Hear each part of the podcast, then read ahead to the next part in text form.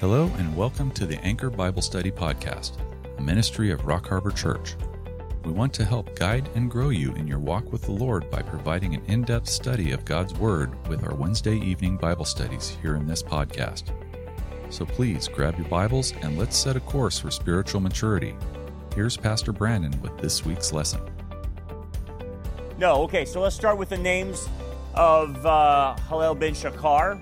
And the most common name that he goes by is Satan and means the adversary or resistor, which emphasizes him being the leader of the, the rival kingdom to the kingdom of God. So, as the adversary or resistor, he not only resists God, but he's also going to resist the believer and the efforts of believers. And so, one of the things you'll see in your life is that when you decide that you're going to serve God and that you're going to do something for God, He will resist that. And you will get opposition. So, a lot of times when people uh, want to figure out, well, am I doing the will of God? The first thing I will ask them is, are you getting any opposition? Okay? Because if you don't, then that's a sign that you're probably not in the will of God. It shouldn't be that easy to serve God. It actually will be hard to serve God, and you will have a lot of distractions, a lot of hindrances, a lot of problems in order to do that. And that might even occur on a Saturday night as you're getting ready to teach a, a, a Bible study, uh, that uh, you'll have problems Sunday, Saturday night. You may not be able to sleep. You may have problems with your car. You may have problems with your electronics. I will say this, one of the big things that they like to go after is electronics. They affect our electronics constantly on Sunday mornings. Constantly we're having problems. And it's an ongoing issue. And it's not human error, it's typically our electronics don't work. And there's no apparent reason why they don't, but it's a typical thing. It's been doing, they've been doing that uh, with us for ever since we started. So your electronics will go haywire a lot of times. It won't work. Something won't work that used to work. And uh, you can actually start, they'll, they'll make you get into fights, or not make you, but lead you into a fight uh, with a spouse or with somebody, uh, even on a Sunday morning. They'll grump you up enough to get into some type of argument which ruins you for the day. And so what they what they're doing is resisting you um, at, as the Satan and his followers obviously are resisting you. So, when you're wanting to do something, in, even in your own life, and you say, hey, I want to be in the will of God, I want to, um, we want to move to uh, Timbuktu, we want to go here, I want to change jobs, I don't care what it is. I, I want to do this, I want to do that with my life, and, you know, here's the thing. A lot of people will say, well, I feel the peace of God. I, I, I don't know what scripture you're using. Okay? I don't know what you mean by that. Because the peace of God that passes all understanding is meant for a different context than you finding the will of God. Okay? The peace of God means I'm content. Okay?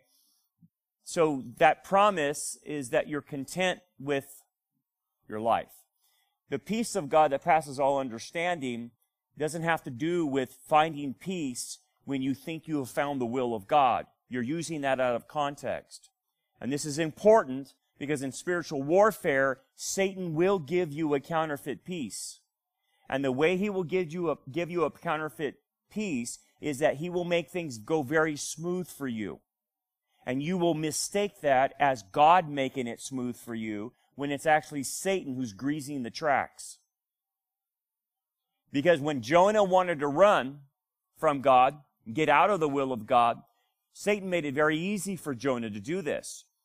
He went down to Joppa, found a crew of, uh, of, of heathens that didn't care who he was, wouldn't hold him accountable, had enough money in his pocket to pay enough for the get to get the fare, the ship was heading in the right direction away from Israel. And again, he's so content that everything worked well that he actually fell asleep on the boat. Now, when you see him fall asleep on the boat, you might think, well, what's the big deal? He fell asleep. It shows you how safe and secure he thought he was from, from doing what he wanted, didn't want to do, that he could actually sleep. See, when you're running from God, it will be very difficult to sleep. It will be very difficult to have a settled spirit. You'll have a lot of angst in you. He didn't have any angst. It, it, it just, everything flowed when he did what he did. Okay, so my thing about this in discovering the will of God, you should expect that if you're following the will of God on a decision, that you will get opposition or hindrances. It won't be that easy. Now you'll have to work through those hindrances and, and jump over the, uh, you know, the barricades and you're going to have to jump through the hoops and, and that's okay as long as that you rec- recognize that's not, that's not coming from God. That's coming from Satan, not wanting you to go forward, not wanting you to make the move. And so this is a big thing in understanding the will of God because the mistake is well, it happened so easy, it was a God thing. No. Anything we do as a church, I can tell you from the staff level, is like a nightmare to work through. No joke, man. I mean, I, I, I we have been trying to get our server up, um, almost two months now because I want to run our, our videos on our, uh, our, uh, our own platform. I want to get off of these other platforms. I'll still stay on them, I guess, but I, I, I, want our unedited versions on our own platform, which will be on rockharborchurch.net. So we had to pay big bucks to get this built. They promised us six weeks. We're now going on eight weeks. And then today I had a fiasco at, at my office with the server and Spectrum. And yesterday I had another fiasco with them. And my point about this is we're trying to do something good, right? Making sure that we're not edited. But guess what Satan does? He has delayed this. He has made people make errors. They've had problems electronically with things. And I'm here on, on week eight and I still don't have my server, server up for our videos. That's just an example. Now we'll get there. But what, what's the point? You have to push through the hindrances. You have to just keep going. You have to, you have to just be like a bull and just charge ahead. Even though you know this is the right thing to do, this is why you're getting delayed. This is why the, the guy at Spectrum doesn't have a clue how he set up the IP address. And Grapevine had to come in and fix it, and it took the half a day to do it. Now, what's the point? That's a hindrance. Because what, they, what does Satan want to do? He doesn't want us edited or, or going out there unedited. He doesn't want the full Monty out there. He would prefer us to be on Rumble and Vimeo so we can get taken down. So I just tell you that, just like everything we do. I mean, uh, it's whether even scheduling a, a, a Taco Man uh, lunch, whatever, we'll have problems. It's crazy. But after a while, when you're in ministry, you get used to it, that everything you do will have opposition. Opposition from people, opposition from outside people, opposition from the inside. It's just crazy. But it happens. Now, one of the oppositions that you have to be aware of is from people you know.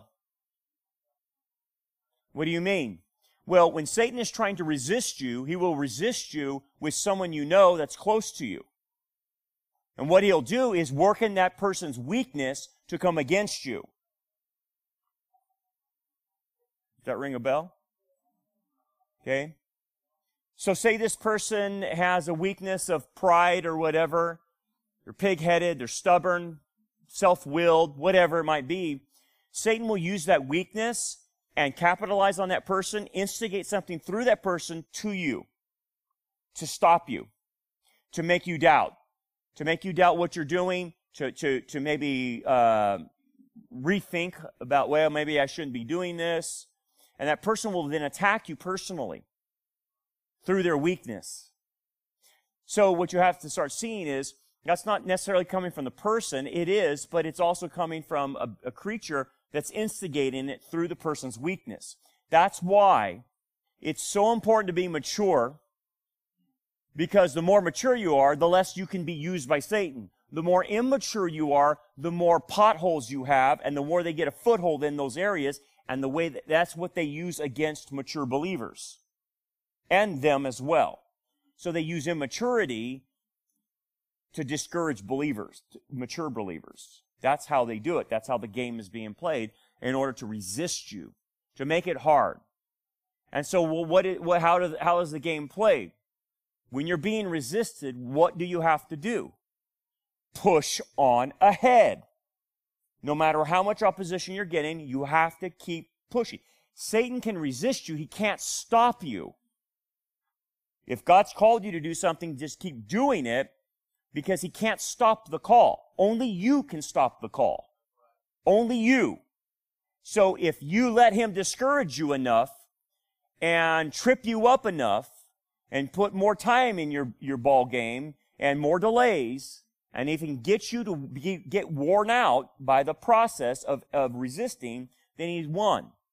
So what you have to do is out resist. You have to what? Resist the devil and he will flee. So you have to resist his resisting.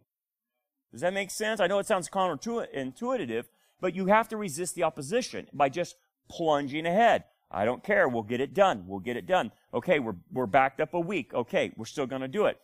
Uh, whatever. You have to just keep pushing through. Otherwise, you'll fall prey to the resisting that he's doing on you. Yeah, I mean, you just, you just, if you believe God called you to do it, then do it despite the opposition. And watch what happens. If you push through it, um, you'll get to the other side. You'll see the, you'll see the blessing. But Satan is being allowed to resist you because then God on his side is testing you.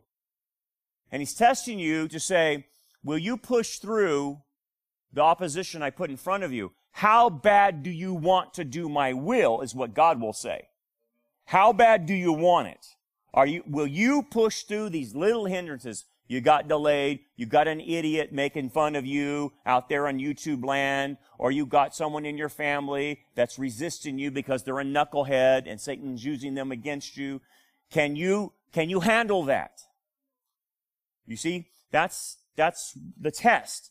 Because if you believe God called you to do something, then you will push through the fire. And you have to, that's just a little pointer about how Satan does things, okay? Two, now we go into the second term is the devil. Now you're very familiar with this, but basically devil means accuser or slanderer, or the one who trips up, which refers to him being one who defames God and believers. So part of what Satan is going to do is do everything he can to defame God. And let me explain that before I talk about defaming believers. In order to defame God, the reason he's defaming God, obviously he hates God, he hates Jesus, he hates the Holy Spirit, hates the Father, but he then tries to defame God to people. And what he does is inject lies into their heads about God, who God is, who his character is, and his nature. And what he tries to convince people of is that God really is either um, much like them in their thinking, or that he is a doting grandfather that really doesn't hold anyone accountable for what they do. What they do. That yes, he is all loving, but then they take he takes and removes all justice away from God, all righteousness from God, and and so he'll pervert uh, and defame God to other people to get them to think wrong about God.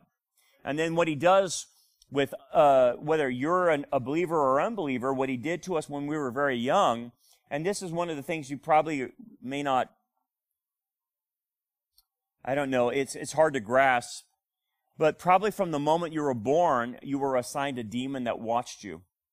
And you currently have a demon that's watching you. They're a watcher. These demons know everything about you. They probably know us better than we know ourselves, and they figure out what our weaknesses are. Now, just as you have a guardian angel assigned to you, I'm sure Satan has enough demons to assign them to you and to watch you. So what happens on this is the demon then plays tricks on you when you're young. And he tries to defame God to you when you're young. So through your experiences in life, through your pain, through your trauma, through any, whatever you went through, he will inject lies into your head about God and who God is. So if you had some type of trauma and, and the, one of the, the biggest lies he says, well, see, God's not there for you, must not care for you, you got to do things on your own. or he'll slip into the idea of, uh, you see what, what you did? I can't believe you did all that. You ought to be ashamed for what you did. You ought to be embarrassed to show your face. You better hide the rest of your life based on what you did as a young person. And that's kind of a shame thing, right? And, and, or another one is, um, you're so great. You're the greatest thing since sliced bread. I can't even believe, uh, that, you know, your parents are so lucky to have you. You're a wunderkind. You're something great. And what that does is the person is prideful and they think they're all that in a, in a box of chips or a bag of chips or whatever it is. Um, it's a bag of chips, right? Okay. And, and the person is, has a big head and they think there's something in, when they're really not. And so he either causes, he either causes massive pride in the person or it causes massive, um, what do you want to talk? Uh, uh, worm theology, I guess, that massive uh, self hatred, massive shame. So he either is going to make you feel ashamed for who you are or make you prideful for who you are. He'll, he'll, in the prideful thing, oh, look at these great skills you have. Look what you're able to do. Isn't this wonderful? Um, that's, that's all you, man, and you need to make yourself something out of this life.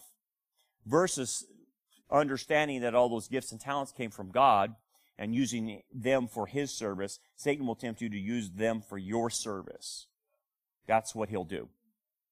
And so either one typically becomes the polar opposite. I'll make you completely ashamed of who you are. I'll make you completely prideful of who you are. And both, both aspects kill uh, the, in, the individual. Okay, so he defames God to people, then he defames believers. Okay, so how does he defame a believer? Well, one of the things that he'll do to defame you is actually point out things from your past that you did and bring you down on them, those things. Um, you, you've been forgiven, you've been redeemed, but what he wants to remind you of is your past and he wants to keep playing that record over and over again of what you went through or who you are or what you did. And he defames you that way because if he can do that to you and he can convince you of how you used to be, that then he, he robs and steals your identity in Christ. And then you end up believing that you're still the same person you were in high school that you haven't grown, you haven't matured, you're, you're still the same person. And there might be tendencies still left in you that, that he will use to remind you of that. But those are tendencies, those are wounds, those are scars. You're a new creation in Christ, and that's what he doesn't want you to understand. He wants you to understand that you're the old person, you've not changed, you're the same thing. And um, with that being said, that's how he defames you. The other way he defames you is he will tempt you into sin to get involved in something. And then, even though you, you confess it and repent of it, he will use that against you and say, you see, you're no good. You shouldn't even serve. Don't even try to serve. You just need to, to shut your mouth and stay in the back seat and don't do anything because you could possibly do this again and you will be a hypocrite. So don't do anything. Don't serve. That's the main thing he does to a lot of believers. He puts them out of commission uh, because he has defamed them. They, they think wrongly about themselves. Uh, everyone struggles. Everyone make, uh, commits sin. But the issue is if you re- confess those sins and you repent, then you're still in fellowship now and you're good to serve unless you have a problem that you can't get out of, right? And that would be, you know, you need to take a season or time off until you get the problem resolved. The other thing uh, about defaming you is to have other believers defame you. Other believers or even unbelievers try to destroy your reputation. This is a sinister game, but the, what, what, what, what he does then is he uses these people to make false accusations against you that are not true.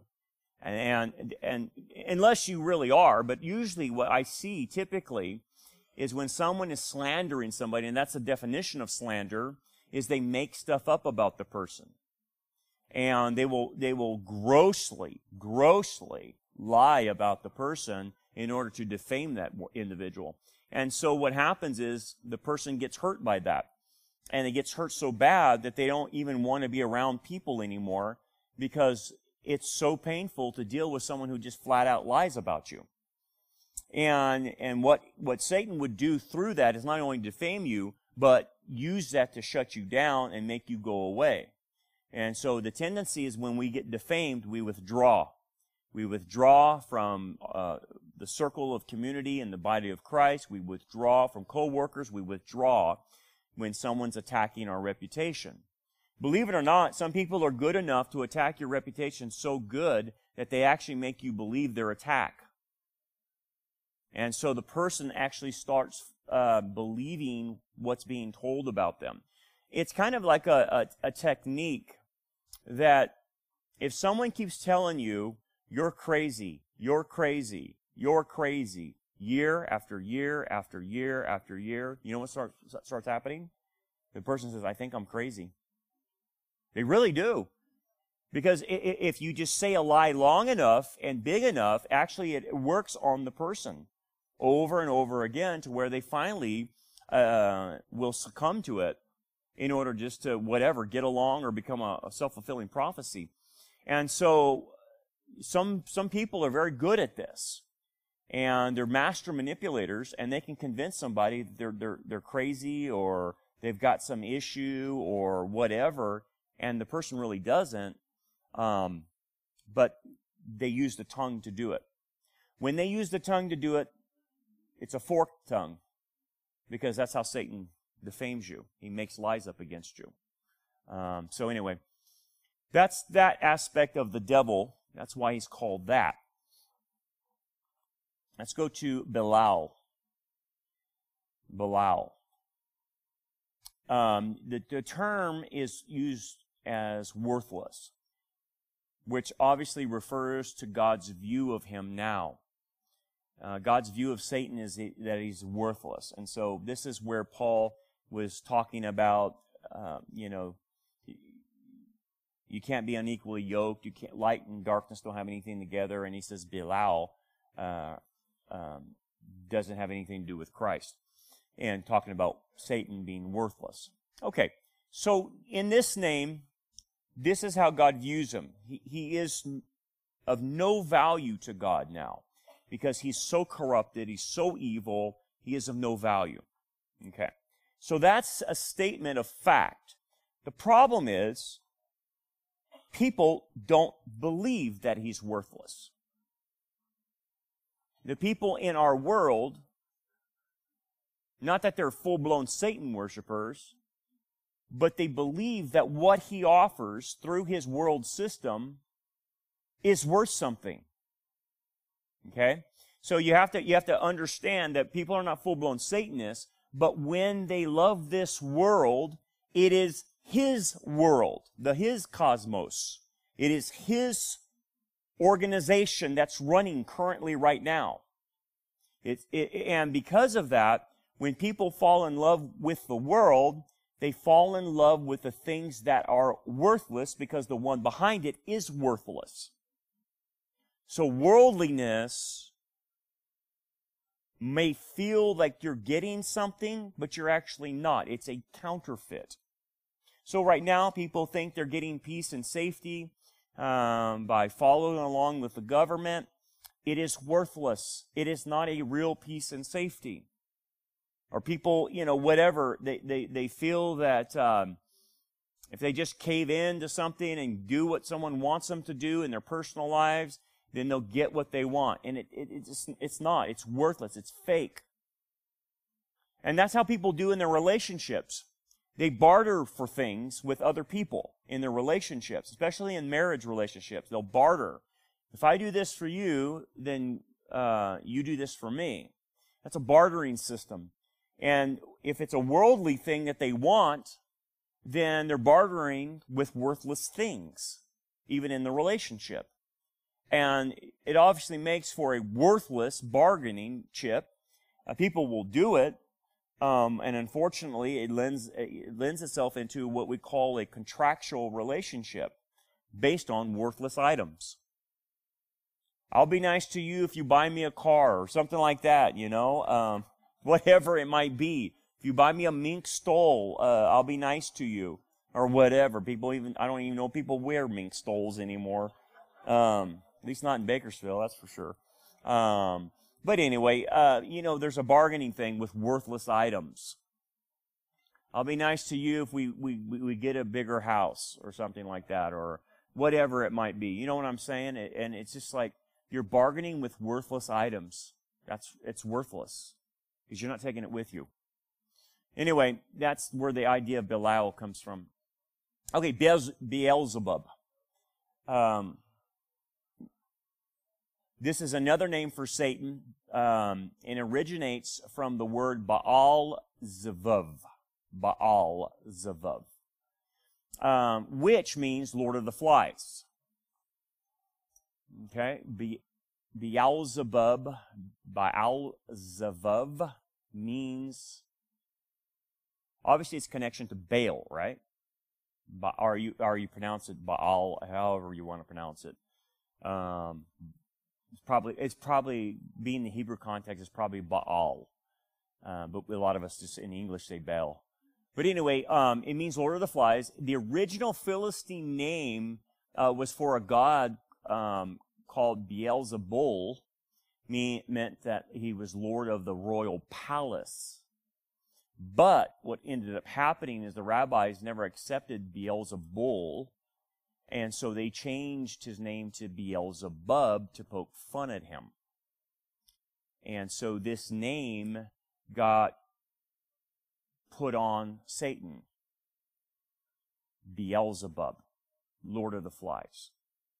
Okay, so with this name, this is a curious name because it's so basically a lot of times when you saw Baal worship in the Old Testament, yeah, they called it a different god, this, that, whatever. But the Baals were prominent through the Mediterranean Fertile Crescent region. So whatever, wherever you lived, you worshiped a certain Baal. Uh, Baal means just Lord. That's all it means, okay? And uh, you worship that whatever God. But basically what they were worshiping, the Baals, were demons or even Satan himself. That's basically what they were worshiping. But they called these demons Baals. Well, anyway, um, Lord of the Flies is, is, is Beelzebub. And again, it's a mocking term that's used on Satan. Okay? The rabbis did this. Okay.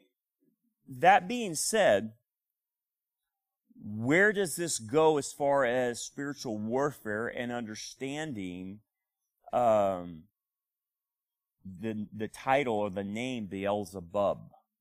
Well, it's this. The way Satan comes to people is not through himself being revealed, but he hides himself through a foreign deity. That's where Baal comes from. It, you know, they were, they thought this was another god, but it wasn't a god. It's actually a demon or Satan. So what Satan does, because there's only one true God, he impersonates uh, these deities in these cultures in, in these religions, and he pretends to be their God, or these demons pretend to be their God. So the the the the the Mormon God is nothing but a demon or fallen angel, right? The Islamic God, Allah, is the moon god, but it is either a demon or Satan. It's, it's our fallen angel. Um, any false religions, Hinduism, Confucius, Confucianism, Taoism, all these false religions are originated from a demon who pretends to be that God. And I know in Buddhism they're atheists and stuff, but they they they revere Buddha Buddha like he's a god. So Buddha is really, really a demon. He is another Baal, basically. So it's a, the art of deception. So right now in America, what is replacing Christianity is called scientism. The Baal behind scientism is Darwinian evolution and spiritual evolution. and they have their high priests and they make their sacrifices and things of that, of that nature. But um, we have a Baal now running America. Basically, we have a high-ranking demon or fallen angel uh, that's high, very high-ranking that's running the religion in America. That's what's replacing Christianity. We're, we are being replaced, and I think you're aware of this. And it, includes wokeism, includes the vaccines thing, includes all the stuff that you see going on in the government, it includes the the hyper scientism. That science scientism, not science, not science or, or math or scientism, that the technocrats are always right. Okay? The technocrats are the new Baals in America. Okay? And that's what's taking over. That's what people worship. They're worshiping the technocrats. And the technocrats tell you what to believe. They tell you, you know, how faithful you are. They tell you, you know, if you're pure or not pure based on, you know, the, the, the standard tests that they give out of uh, ESG scores, wokeism, e- equity, social justice, all that stuff right there. That's another Baal. So when you see Beelzebub, that's what we have going on in America. We have a Beelzebub going on in America. Really, it's, it's Satan, um, or a demon or fallen angel. Okay, let's go to uh, Satan's titles then. Helel ben Shachar is his real name, which means day star, son of the morning. It's not Lucifer. That's a Latin translation of, but it's, it's a Hebrew name is Helel ben Shachar and he is means day star, son of the morning. Helel, day star, Ben Shachar is son of the morning.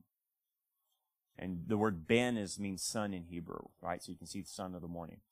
So basically, he's known as the shining one because he's covered with precious stones and can appear as an angel of light.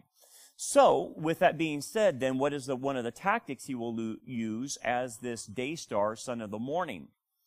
Well, as you can see, he, he, because he's the shining one, he typically uses things that attract. So in the Garden of Eden, he used what we call the nakash. And the nakash was not originally what we know as a serpent. The nakash was a um, um, an animal that was either a quadruped or a biped and had the ability to talk. And Satan basically used the, the vocal cords of the Nakash to speak through the Nakash to Adam and Eve. So he possessed the Nakash. And so uh, it's not beyond uh, uh, our thinking to know some of these animals had the ability to speak. Uh, we have even parrots that can mimic human voices. We have other animals that can, are very good in communication. So what it leads one to say is that at least the Nakash and maybe several other types of animals had the ability to somewhat communicate with human beings at the time um, of Adam and Eve. Now we'll we'll see that in the millennium of which animals had the ability to speak, um, but the Nakash definitely did. Okay, because when someone is possessed, even today, the demons use the vocal cords of the human being to speak through. So they'll use it. They'll change it. They'll they'll uh, they'll change it, it, it, Like a woman will have a real deep man voice when she's possessed, and it, it, the frequency changes, the tone changes, everything changes, but it's still using the vocal cords of the individual. Well, the same is true with a Nakash. The Nakash's vocal cords were used by Satan to speak to Adam and Eve. And she didn't think it was, uh, neither of them thought it was abnormal that the serpent or, or the Nakash was talking to them. So it appears that Satan used an animal that, that they were familiar with. But one thing about the animal, and I want to point this out, is that its skin had a luminescent feature to it. Nakash means shining one. So the day star, son of the morning, who is the shining one, used an animal who is called the shining one. So apparently the skin or whatever the texture of the, the animal's skin was of the nakash, it shined, had a luminescent feature about it. So it was very attractive in that regard. And so um, that's what Satan used. Okay. What's the spiritual lesson in that? Satan uses the best to get at people. He used the best animal he could find to tempt Adam and Eve. Okay, and it was the Nakash. So the serpent today doesn't look like the Nakash did. It's been cursed. So when you see a snake, that's some vestiges of the Nakash are there, especially with the, the shining of the skin of the snake. But it's lost a lot of its other features because of the cursing of it. But it was the most uh, beautiful animal. It was the, the, the top animal. It was the most intelligent animal, by the way, that God had created. And so Satan used that to tempt Adam and Eve. Okay, so what's the crossover? The crossover is this. Helel bin Shachar will then, in his warfare to you, use the best against you. Not, not the worst, not second best. He will always use the best against you. What do you mean? The best temptation. He will use the best temptation. He will not throw anything in front of you that will not elicit a response. Okay? He's not going to waste his time. So he's going to throw up the best. The best is whatever gets you. That's what he does. It can include beautiful people. It can in- include beautiful materialistic objects. It could include the best feelings that one could elicit. So with, with, uh, or uh, the best positions in, in, in, in culture, the, the best money, the best everything. He's always going to throw in front of you something that's very appealing to you. Okay, so if you go to the temptation that he did with, with Messiah, what did he throw in front of him? Okay, so he's, he's 40 days fasting. The best thing at that period of time would be a piece of bread, right? It was the best. That, that's exactly what would have it elicited a response, right? He's not going to put something he's not going to respond to. Like, for instance, a, a, a, pig, because that wouldn't have been kosher, he puts a piece of bread. Or, or uh, says, turn the rocks into bread, right? Not turn the rocks into a piece of ham, because no Jew would have eaten a piece of ham, right? Okay. So he's not going to put something that's not going to elicit a response. Okay. That's to go, go one step further. Um, it shows them all the kingdoms, right? And it is a desire of the Messiah to rule over the kingdoms of this world. It is his desire. It is a right desire. He has a right to do to, to rule them. But what did Satan do? He put the right desire at the wrong time. It is the best he offered, but at the wrong time. Messiah had to go to the cross first in order to be able to um, uh, regain what man had lost through the fall. So w- when you see the, the, the temptation of our Lord, Satan was putting up the best. Okay. So let's think for a moment on your personal level. Satan is going to put things in front of you that appeals to your eyes. Okay, the lust of the eyes. He's going to put things in front of you that appeal to the flesh, the lust of the flesh. And he's going to appeal, uh, uh, appeal to you in things called the pride of life. In all three areas, he's going to give you the best. So if you struggle with the lust of the eyes, with cars, and you can't hold yourself back from cars, he will put the best car in front of you. Not a jalopy. Okay? He will put the best car in front of you and say, you deserve that. Okay? If you have a problem with lust, he will put the, the, the best good looking people that actually appeal to you in front of you. The type of person you're, uh, you're, you appeal to, or that appeals to you, he will put them in front of you. He will find out a way to do that. Okay? And this is serious business because he, like I said, if you have a demon assigned to you from the day you were born, they have been watching you all your life. Do not think they don't know what you, appeals to you. They have seen your actions already. They already know it. They already see what you do. They see where your proclivities are, and then that's when they appeal to you. It could be the pride of life, which means uh, I seek money, power, position, and my quest in life is to have the most power or, or the highest position. So, what, what, what, what will they do? Tempt you with higher positions, higher money, higher power. And they will tempt you with the best. But at the same time, in order to get those things, you will have to sacrifice everything else. You will make a deal with them, and you will pay a price for that. You will lose things to try to get what they're offering. He's always putting the best in front of you, not the worst, not the ugliest. He he uh,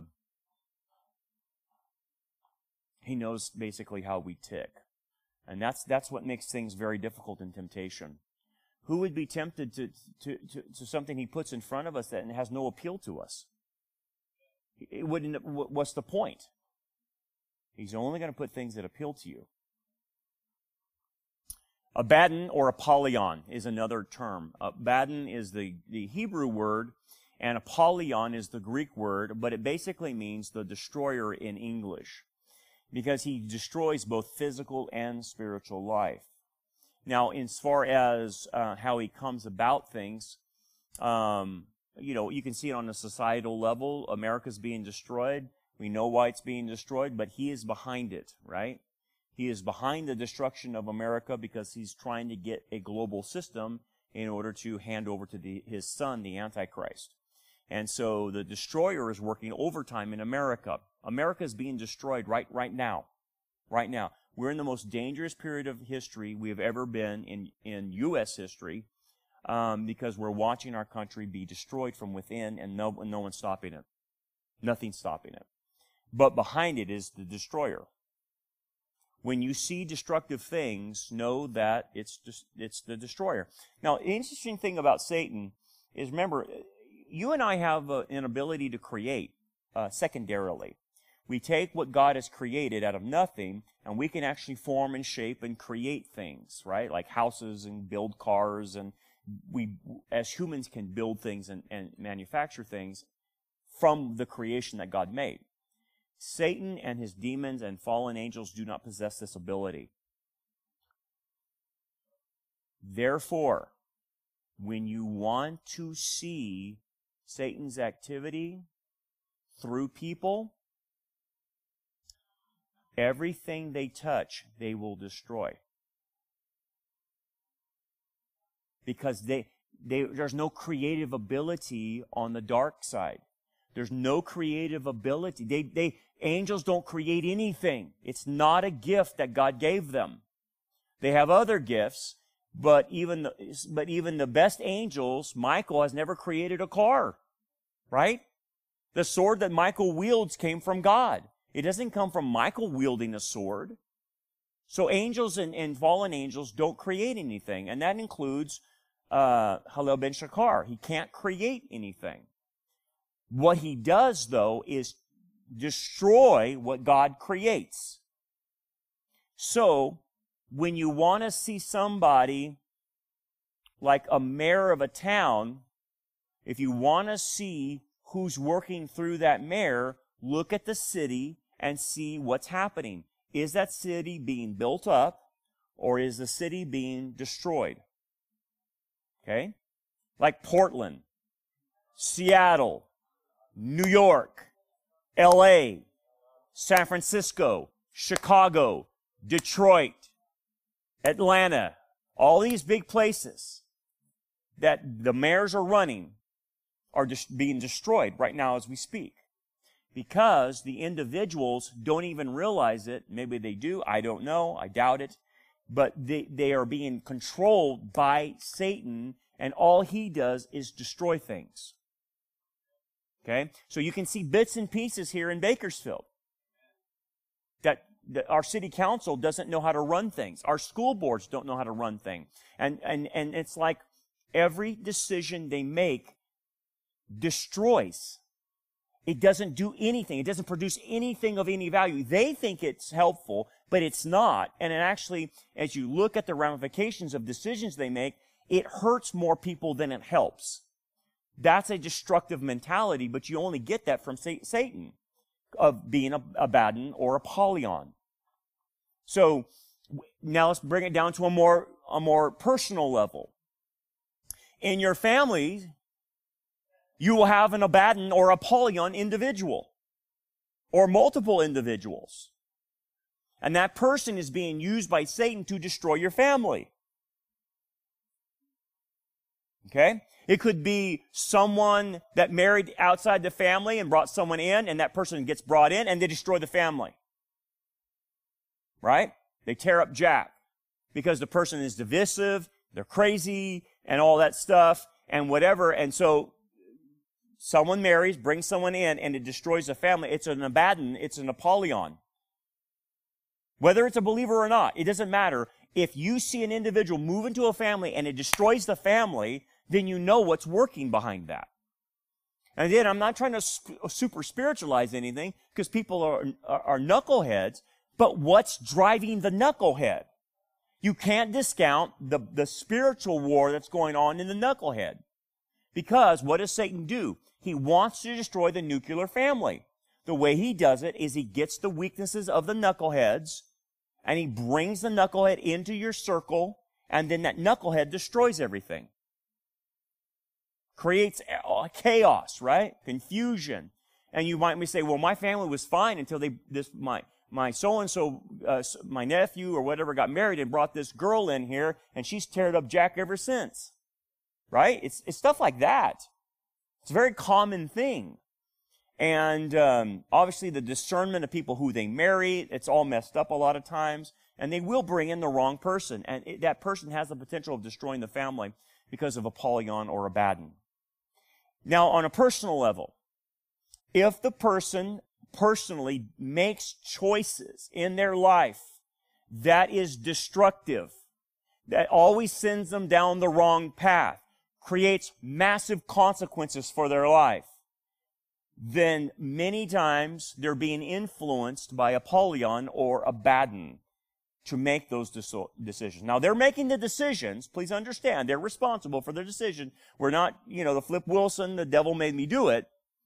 Okay, we're not doing that. But can they influence a person to make bad decisions? Of course. Of course they can. They did it to Peter. You're not going to go to the cross. Get behind me, Satan, right? So the idea is I will influence this person to destroy themselves. And so the decisions they make are a constant barrage of one bad decision after another. Now let me ask you this question. You keep making bad decisions. Where does it end up taking you? See, there's a, like a snowball effect that starts happening. Satan knows this. That if you compound one bad decision over another bad decision over another bad decision, it creates a snowball effect and the, the problems start getting exponential and it starts rolling and rolling and it's so big that the person reaches the point of no return. That's what he's hoping to accomplish by making bad decisions, that the person will reach the point of no return. Now let me ask you this. Have you seen people that have made that and have reached the point of no return it doesn't appear like they're going to come back from this? Yeah, you have. Now I'm not saying God can't rescue them. I'm not, uh, uh, but they have to be willing to be rescued, right? He's not going to force anyone against their will. They have to come to their senses and realize, okay, I need to get back on the right track. But what Satan's goal is, is to get them so derailed, so messed up, that they don't come back, that it will take a miracle to dig themselves out of that pit. Can miracles happen? Of course they can. But again, I'm talking about the strategy of Satan. What he's getting them to do. Make constant bad decisions that destroy their lives. And we see that all the time. All the time. Let's go to the next one. the prince of this world. Or the world, we talk about the cosmos in the Greek. The, the, the, the world or the cosmos is basically Satan's counterpart to God's kingdom and rule. It's a counterfeit kingdom, basically. Um, it's a reference to him carrying out his fifth I will to be like God and carry out his counterfeit program. So right now, what you're seeing in our world, seen in America, seen everywhere, is the counterfeit kingdom. The counterfeit kingdom is opposed to God. The counterfeit kingdom is a 180 from God. It always does the opposite. So um, God wants people to be free. They want people to be slaves. God wants people to be moral. The counterfeit kingdom wants people to be immoral. And it's always like that, right? And, and so what's happening, uh, is this counterfeit kingdom is actually taking control of the entire world as God is allowing it.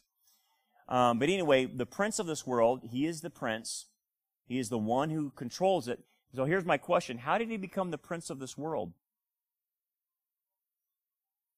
You remember?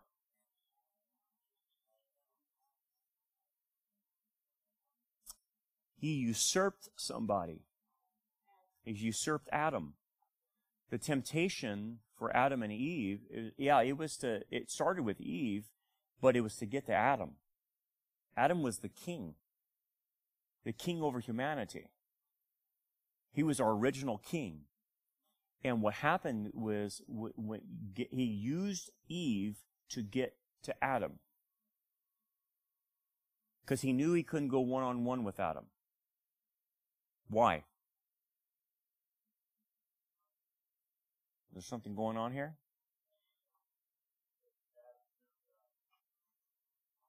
It has to do with why women can't be a pastor. The what? Yes.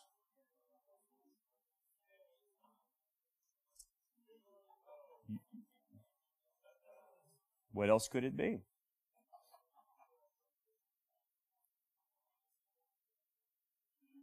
If you read um,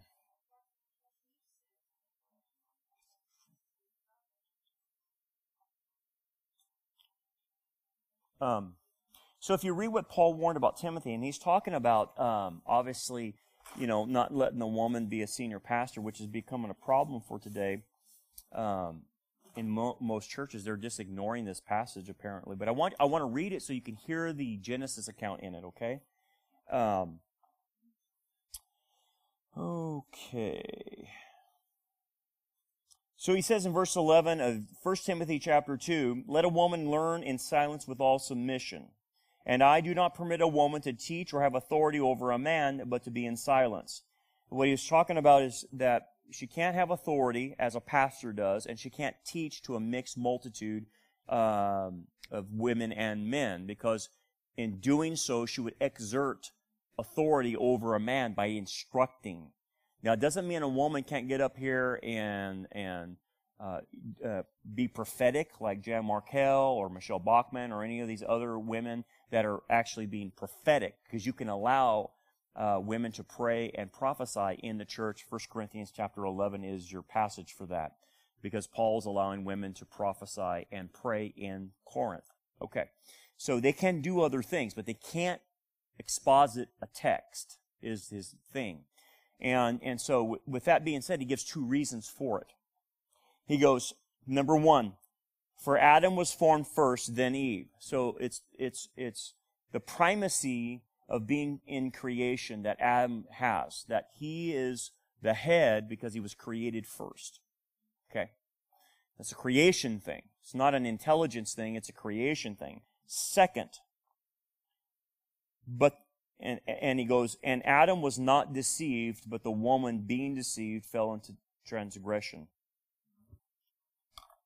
Adam was not deceived, but the woman was. So you see the tactic here? I'll use the woman first, deceive her to get to her husband. What's the problem? What's the problem? Okay? Because this is not an intelligence thing. I know a lot of people in the, our current society want to argue, well, women back there weren't educated, so they didn't know. It had nothing to do with education. It has nothing to do with education. You can have a PhD. But this is not a intelligence argument. This is not a education argument. It is a creation and temptation argument. The creation argument is what? Adam's created first. That means he's the head. That prevents a woman from being the head, a pastor, or any type of situation in a church. Number two, it was the woman who was deceived, not Adam. That's what Paul says. The second reason is because of a proclivity going on in women.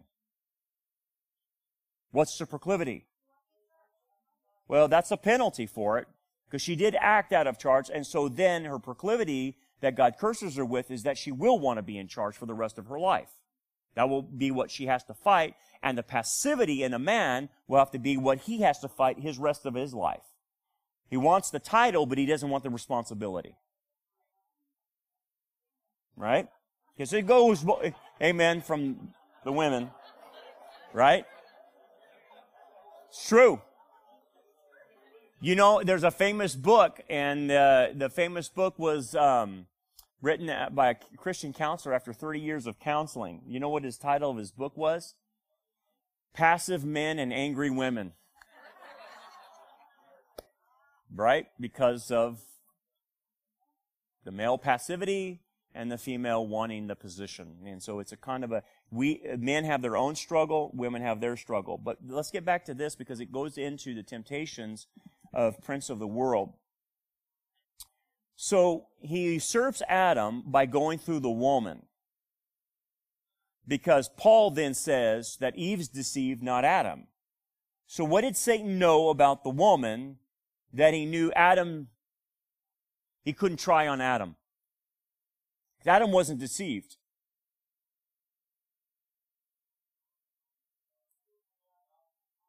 What, what's going on in women? There's something that makes them more susceptible for deception. It's the nurturing aspect of the woman. It's the nurturing aspect of the woman. Men are not nurturing. That's not how they're built. Women are built for nurturing. But women's nurturing is their greatest strength, but is their greatest weakness when you're dealing with spiritual warfare. Because in spiritual warfare, it's a non-emotional issue that gets you out of the situation. It's emotion that's what gets you tempted. It's emotion that, that gets you suckered into things. And I'm not saying men don't get suckered emotionally because men can be uh, uh, tempted as well.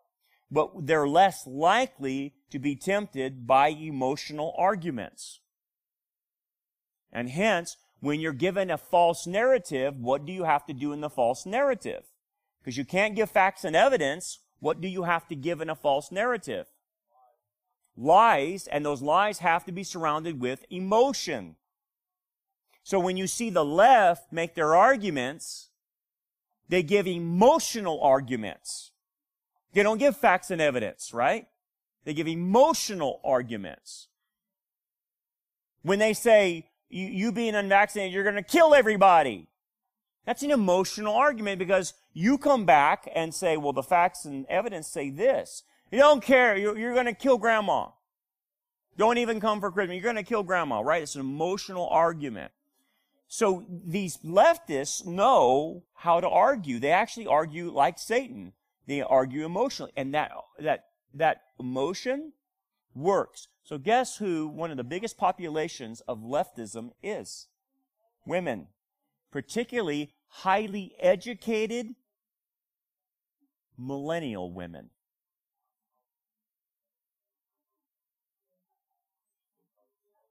Wait a second. Did you hear what I just said? Highly educated women, millennials. Except AOC, right? She's dumber than a box of rocks, right? But, but what's the connection? Why did I, why, I mean, highly intelligent. What, what is Paul's argument? Did he say a woman can be a pastor because of what?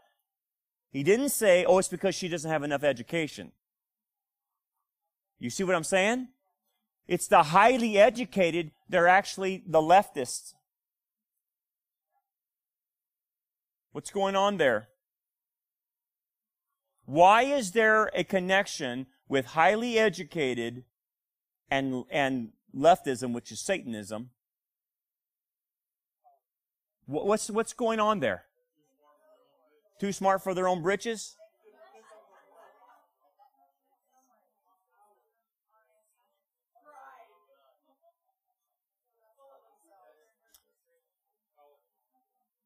Well, number one, the brainwashing that goes on in college is one of the contributing factors, right? And, we know that more women go to college than men. That's just a fact. That's, you can't get past the evidence of that. So, but then when the professor gets up there and he's using emotional arguments, guess who's appealing to? Women. Because if he goes into uh, you know facts and evidence, it turns off the women and, and, it turns on the guys. The guys start paying more attention when the guys start giving facts and evidence. But if a professor gets up there and we're we're doing uh, you know basket weaving and underwater basket weaving to add into that, and uh, whatever it might be, whatever they study now in college, it's just useless now. Some of the stuff they study. Um, it's crazy. I, you can't believe people pay money for that stuff and and they and so the professors up there making emotional appeals rather than arguments that appeals to them.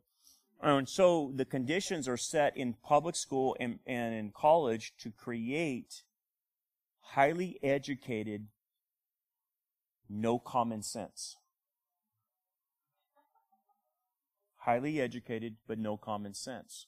So when aoc tells the millennials hey man, we're just going to tax the rich. And, and, and, we'll, we'll, and, and that's going to pay for all your free stuff.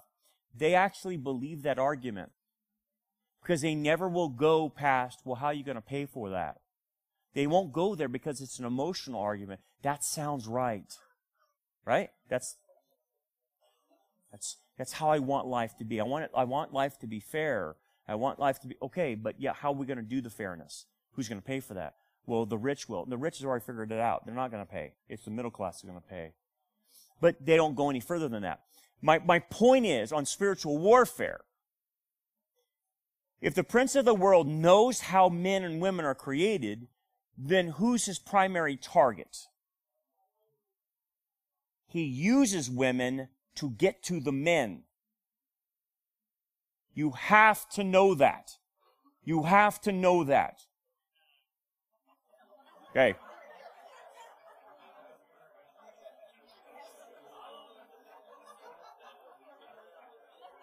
Jay, Jay has uh, verified this in real life, real time.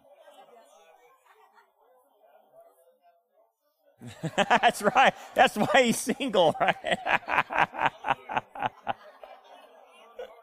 You're right. You, you learn the hard way. It's right.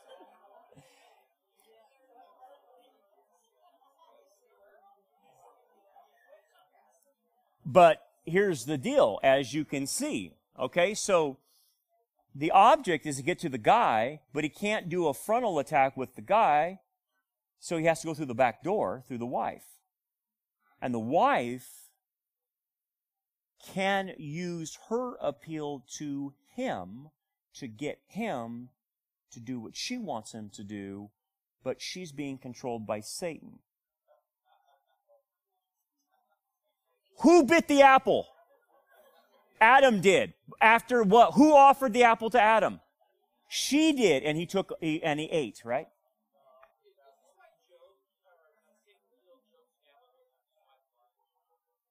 Oh boy, you're really going there, man.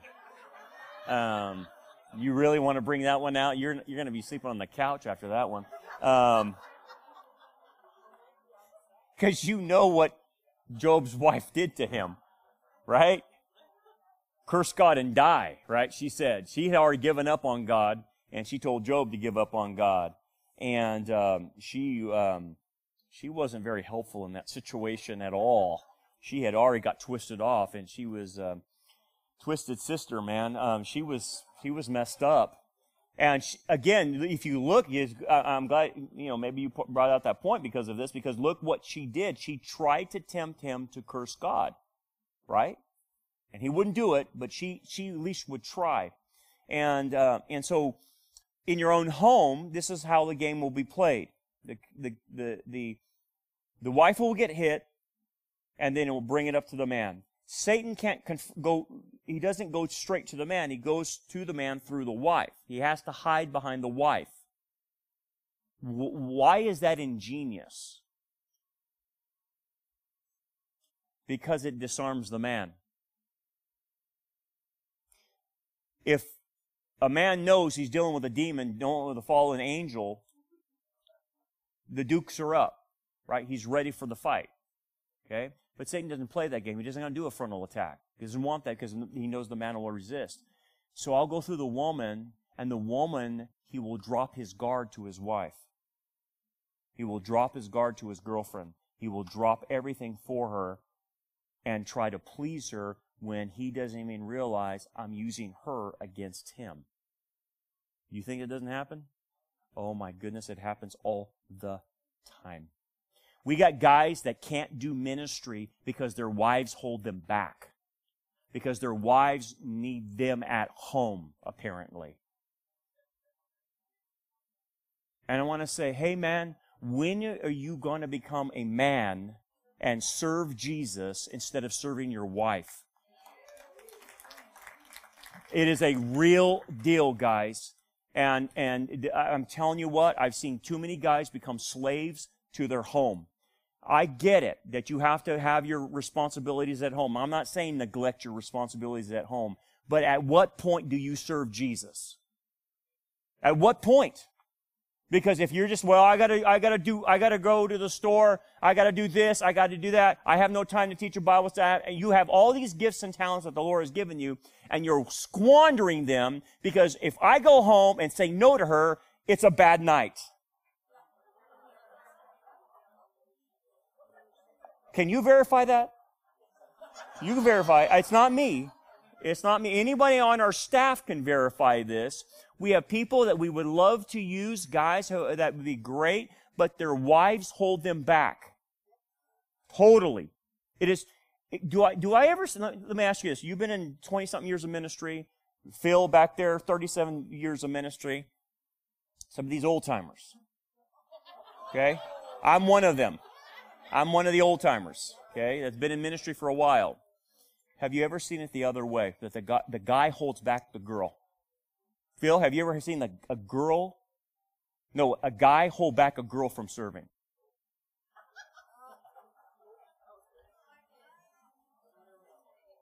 Tw- 20, 21 years of ministry, I've never seen a guy say, No, honey, you stay home with me. I need you here with me.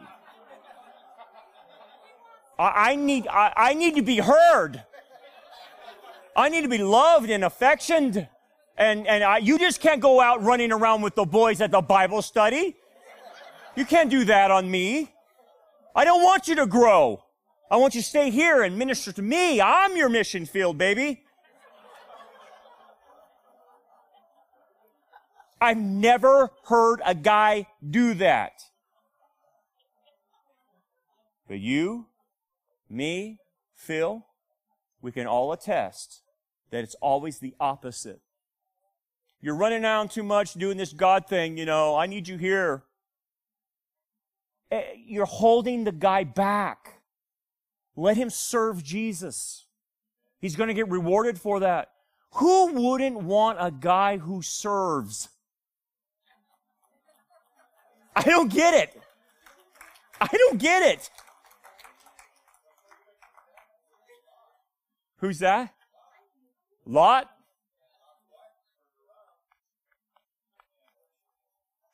Pillar of salt.